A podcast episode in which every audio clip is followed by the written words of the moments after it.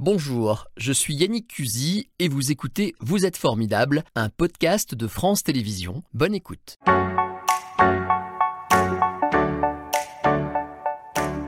Et l'invité du jour aujourd'hui dans Vous êtes formidable, c'est Thibaut Vincenot. Bonjour Thibaut. Bonjour. Vous êtes un jeune euh, pas très particulier parce que vous êtes euh, champion de France, mais pas d'un sport, encore que peut-être vous allez m'expliquer. sport un sport. intellectuel. Un sport intellectuel. Euh, vous êtes sept fois champion de France de bridge. Euh, vous êtes un Lyonnais et euh, vous allez nous expliquer comment fonctionne ce, ce monde, car c'est un monde que j'ai découvert en préparant cette émission avec vous. Vous êtes café, jus d'orange? Euh, café, très Café. bien, ouais. Alors, je vais peut-être vous servir du café pendant que vous nous expliquez. Le bridge, ça se joue comment? Il faut être deux par deux, c'est ça hein? Ouais, Expliquez-moi. exactement. Alors le bridge, c'est un jeu qui joue deux par deux. On a un partenaire qu'on va garder pendant tout le long de la partie. Et euh, l'idée, c'est qu'on on va jouer contre deux adversaires qui seront également coéquipiers. Ouais. Et c'est un jeu euh, de plis. C'est-à-dire que chacun euh, aura... Là, ça commence. Hein. C'est Ouais. très compliqué de résumer le bridge. C'est un, un jeu où chacun aura 13 cartes. Ouais. Il y a quatre couleurs différentes et chacun euh, va jouer une carte d'une couleur, d'accord? Et l'idée, c'est que celui qui aura la carte la plus forte de la couleur demandée va remporter, tout simplement. Là, c'est étant la plus forte, le 2 étant la plus petite. Donc, c'est le jeu de cartes euh, qu'on connaît. C'est un jeu de cartes de base, sauf qu'on va parier sur un certain nombre de tours de cartes. Imaginons, je dis, bah moi, je pense qu'avec mon partenaire, on va gagner 7 tours de cartes. Et des fois, on va parier sur plus de tours de cartes, ça dépendra. Alors, c'est- c'est là que ça devient compliqué. C'est qu'on pourrait se dire c'est un jeu très abordable par tous, simple, avec des, des cartes qu'on connaît tous. Mais non, il y a une autre partie, ce que vous disiez un peu déjà à l'instant. il y a des enchères. Ouais. C'est-à-dire qu'on doit euh, mémoriser ce que potentiellement l'adversaire ou le partenaire saura faire et dire voilà ce qui va se passer. C'est un peu ça. Alors ça, ça sera pour la suite, pour la partie euh, jeu de la carte, quand on va entamer justement notre contrat. Effectivement, il y a une partie enchère qui va déterminer notre contrat, c'est-à-dire le nombre de plis sur lequel on devra parier. Donc ce que je vous disais, on a chacun 13 cartes, donc on peut parier sur maximum 13 plis et un minimum de 7. Et l'idée, c'est qu'on va parier là-dessus. Grâce aux enchères avec notre partenaire, on va chacun enchérir et au bout d'un moment, on va tomber d'accord sur un contrat. Et l'idée, c'est qu'on devra le remporter, ce contrat. Et le but des adversaires, ce sera de nous faire chuter ce contrat, nous empêcher de réaliser notre nombre de plis. Mais ça paraît comme ça euh, hyper compliqué à retenir. Il faut savoir plein de choses. Non, non, non. avez- en fait, ce qui est bien, c'est que les règles de base, franchement, une fois qu'on a les cartes entre les mains, c'est tranquille. C'est la partie enchère qui va être un petit peu plus subtile parce que bah, euh, on peut euh, la développer très peu comme la développer énormément. C'est ça qui fait la différence entre les joueurs bah, qui commencent et les grands champions. C'est vraiment la partie enchère qui va déterminer un petit peu. euh, Alors que je force. comprenne bien, quand là on vous voit, euh, d'ailleurs on, y reviendra tout à l'heure, vous, vous enseignez aussi, hein, vous, vous expliquez euh, aux gens qui veulent essayer comment jouer, et on voit que vous, dans, votre, dans votre club, vous faites le tour des parties. Il faut donc s'exprimer, communiquer, c'est ça? Il faut, il faut dire, voilà, je vais faire ça. Alors, euh, en fait, c'est un jeu assez silencieux quand même, parce qu'en fait, justement, on a ce qu'on Ah. appelle une boîte enchère qui va nous permettre de communiquer avec notre partenaire. Et en fait, on va juste utiliser ça pour communiquer. On va pas, euh, on va pas faire comme à la bonne franquette. euh, bon, bah partenaire, du coup, j'ai ça dans mon jeu. Toi, t'as quoi? Ok, on va jouer ça. C'est parti. Non, non, c'est un jeu silencieux. L'idée, c'est que c'est ça aussi qui fait partie du jeu. C'est euh, réussir à communiquer sans parler et pour réussir à tomber d'accord sur quelque chose. C'est ça qui est énorme. C'est que du coup, aussi, bah, ça permet de, de, de faire jouer un maximum de personnes. Quoi, et du coup, vraiment d'utiliser euh, de la stratégie. Ça se joue euh, à tout âge? Ouais, ça se joue à tout âge. Euh, après, euh, il y a surtout une population jeune et surtout, avant tout, une, popula- une population euh, qui est proche de la retraite ou même après la retraite qui joue. Euh, parce que c'est un jeu, effectivement, les règles de base sont simples, mais pour vraiment euh, apprécier le jeu, ça nécessite du temps. Et euh, le temps, en fait, on l'a pas trop quand on est actif. Et c'est pour ça qu'il y a surtout une population vieille. Et les gens d'ailleurs qui reprennent le, qui prennent le bridge à la retraite, c'est des gens, souvent il y en a beaucoup qui avaient joué quand ils étaient jeunes. Et ils ont arrêté pendant 40, 50 ans à cause du boulot. Quoi. C'est ce qui fait que ce, ce- quand on parle de jeu de cartes, souvent euh, il y a des stars euh, du, du- du poker, euh, Ouais. ce genre de voilà, qui a une image plus virile, plus jeune, plus plus peut-être aussi monétisée. Là, on a on a c'est un jeu qui, est- ça. qui a plutôt une image, euh, alors peut-être un peu désuète, un peu même un peu euh, bourgeoise, je sais pas comment le dire. Alors effectivement au départ c'est un peu c'était un peu bourgeois. Maintenant Ouais. on est dans un bridge de compétition et donc du coup il y a plus cet aspect bourgeois où c'était réservé à une classe sociale. Et effectivement vous parliez de d'argent. Euh, L'idée c'est que le bridge aujourd'hui il y en a peu qui arrivent à en vivre alors que le poker on sait qu'on peut gagner énormément d'argent en poker alors que le bridge c'est pas le cas. On peut vivre correctement mais pas aussi bien et surtout ça va ça va ça, ça ne va ça ne va ça ne va pas générer de. Non, ça va- il y a- il y aura que certaines personnes qui vont pouvoir en vivre. C'est un cercle très fermé. Ça génère Voilà. pas de, de revenus pour tout le monde. Voilà. Euh, on l'a pas dit, mais une partie, ça peut durer très longtemps. Alors, une partie, ça va pas durer très longtemps, ça va durer 7 minutes 30, mais l'idée, c'est qu'on fait pas qu'une seule partie. On en fait en général au moins 22 ou 24 dans une après-midi, euh, encore plus quand on fait des euh, compétitions internationales, et donc du coup, euh, bah, ça peut durer très très longtemps, euh, toute une journée. hein. Quand on fait un championnat, on joue euh, 60 parties euh, dans la journée, donc c'est Alors on va y venir. On va y venir. Euh, Alors, je ne l'ai pas précisé non plus, mais vous, vous œuvrez euh, dans un club qui se trouve à Lyon, dans le 6e arrondissement, qui s'appelle d'ailleurs le Rouge et le Le Noir. rouge et le noir, exactement. Qui fait fantasmer, paraît-il. Ouais, ouais, c'est assez drôle parce que quand on me demande mon travail, moi je peux pas m'empêcher de dire que je travaille dans un club qui s'appelle le Rouge et le Noir.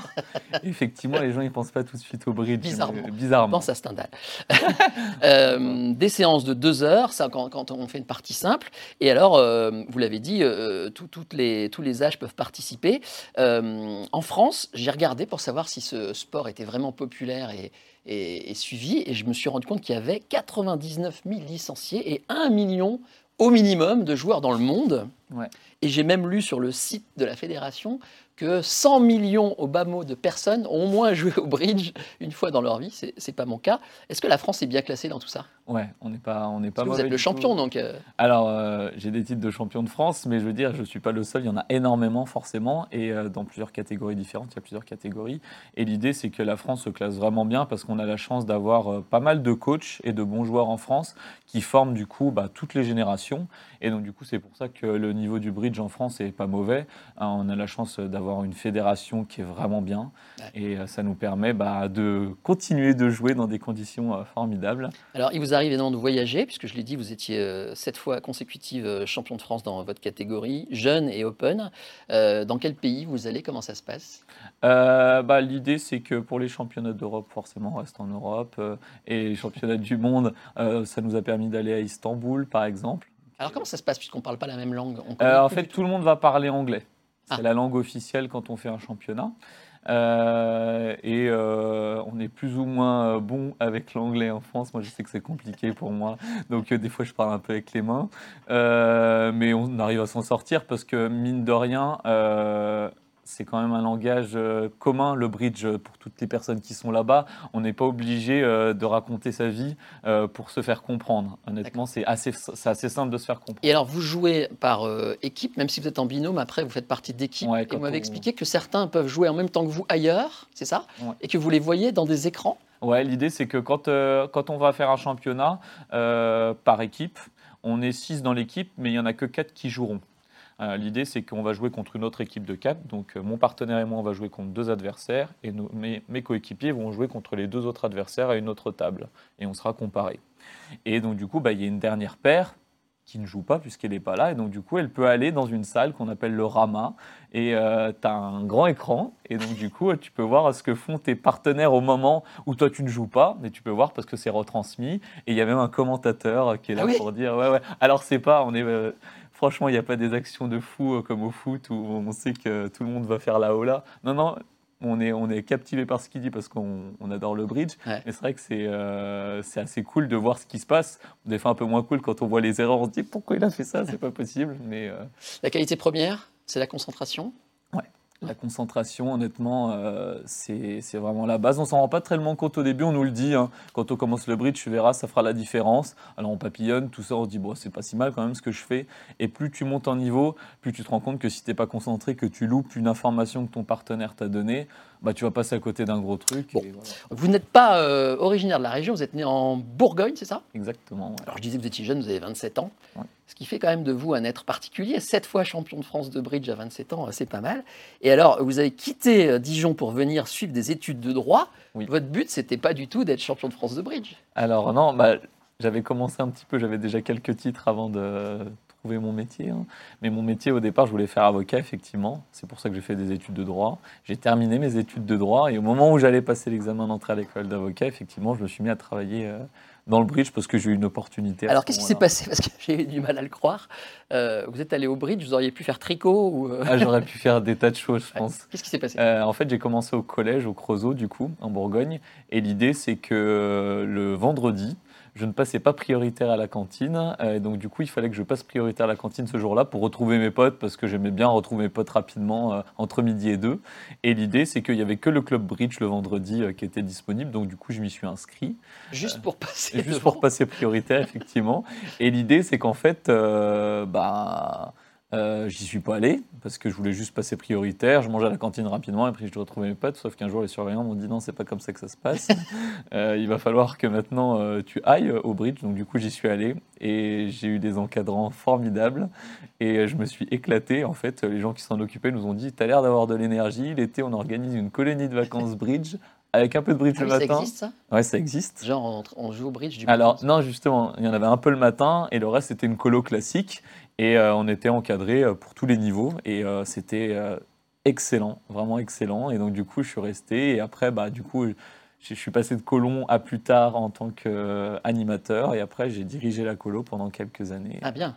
Donc je me suis, j'ai passé beaucoup de temps là-bas. Le coup de la cantine, c'était à quel âge? C'était 13-14 ans. je crois. 13-14 ans, donc c'est là que vous avez commencé votre passion, vous avez ouais. découvert votre passion.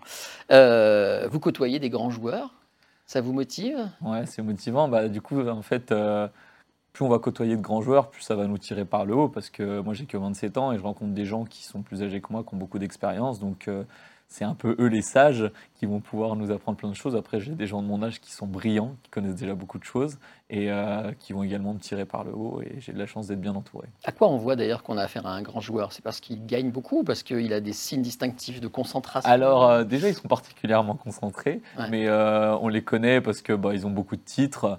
Je sais quand je vais m'asseoir à une table contre qui je joue. Euh, en général, quand ça C'est comme dans le poker, hein. Ouais, c'est ça. Vous On- sait les Bruel et autres. euh, En, en tout cas, en France, je sais contre qui Ouais. j'arrive. Quand je pars à l'étranger, euh, comme les gens, je les vois très peu en fait dans l'année.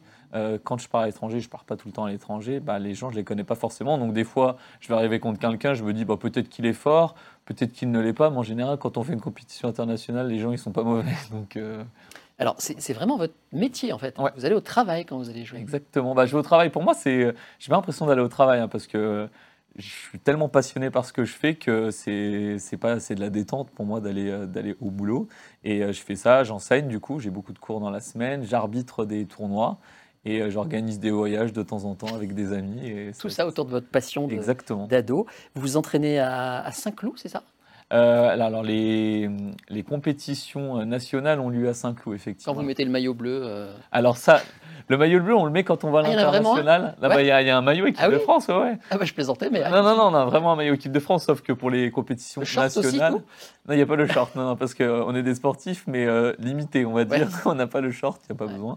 Et l'idée, c'est que quand on va jouer à la fédération, il n'y a pas besoin de mettre le, le, le polo équipe de France, et en plus, c'est limité que pour ceux qui sont en équipe de France à l'international. Est-ce que c'est pas un peu statique euh, C'est pas un, sport cérébral, mais Ouais. on reste assis du matin au soir, concentré? Euh, ouais, on, on reste concentré. Bah, après, effectivement, euh, quand euh, on est sorti de la table, euh, on va faire un petit peu de choses. Il y, en a, il y en a beaucoup à côté qui vont faire du sport le matin ou le soir pour, euh, bah, pour, se, Pour se détendre. se détendre. C'est Alors, c'est je crois que vous avez des souvenirs, notamment vous avez fait les championnats du monde universitaire en, en Croatie. Ouais.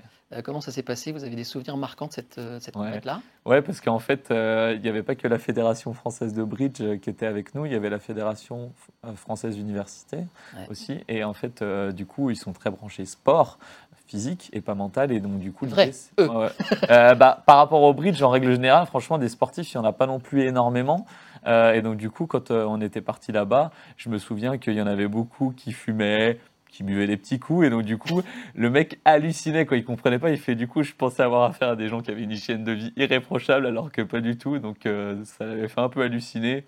Après bon franchement on était mon délire donc ça s'est bien passé. Mais sur le coup il était un, un petit peu choqué. Je suis étonné d'ailleurs parce qu'il existe des équipes de, de, de, nationales de joueurs en ligne, vous savez, dans les fauteuils avec les jeux vidéo là, qui sont parfois avec des jeux violents, et ils sont contraints de faire des exercices. je pense que ce serait pas mal qu'on ait ça au bridge. Non, mais en vrai, c'est vrai, parce que je pense que quand on est bien dans son corps, après, on est encore mieux à la table.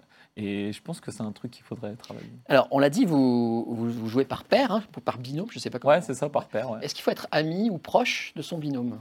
Alors, euh, moi, je sais que tous les partenaires avec qui j'ai joué, c'était des potes euh, ou des, vraiment des personnes assez proches. Euh, il y en a quelques-uns qui ont joué toute leur vie ensemble, qui ont été des champions et qui avaient rien en commun. Hein. Il y a une des meilleures paires au monde américaines, qui ils ont joué ensemble toute leur vie et pourtant ils n'avaient rien en commun. Ils ont eu des résultats brillants.